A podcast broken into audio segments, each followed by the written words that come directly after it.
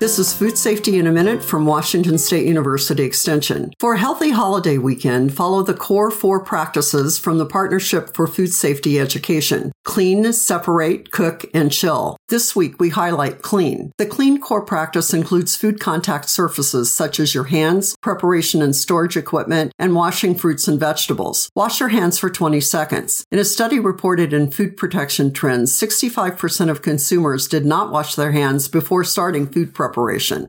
Clean dishes, utensils, counters with hot soapy water after preparing each food item. This step prevents cross contamination. Be conscientious of kitchen towels. Keep them clean. Rinse fresh fruits and vegetables in cool running water. Wash or scrub surfaces of firm skinned produce. For more information, visit the Partnership for Food Safety Education. Thanks for listening. I'm Susie Craig.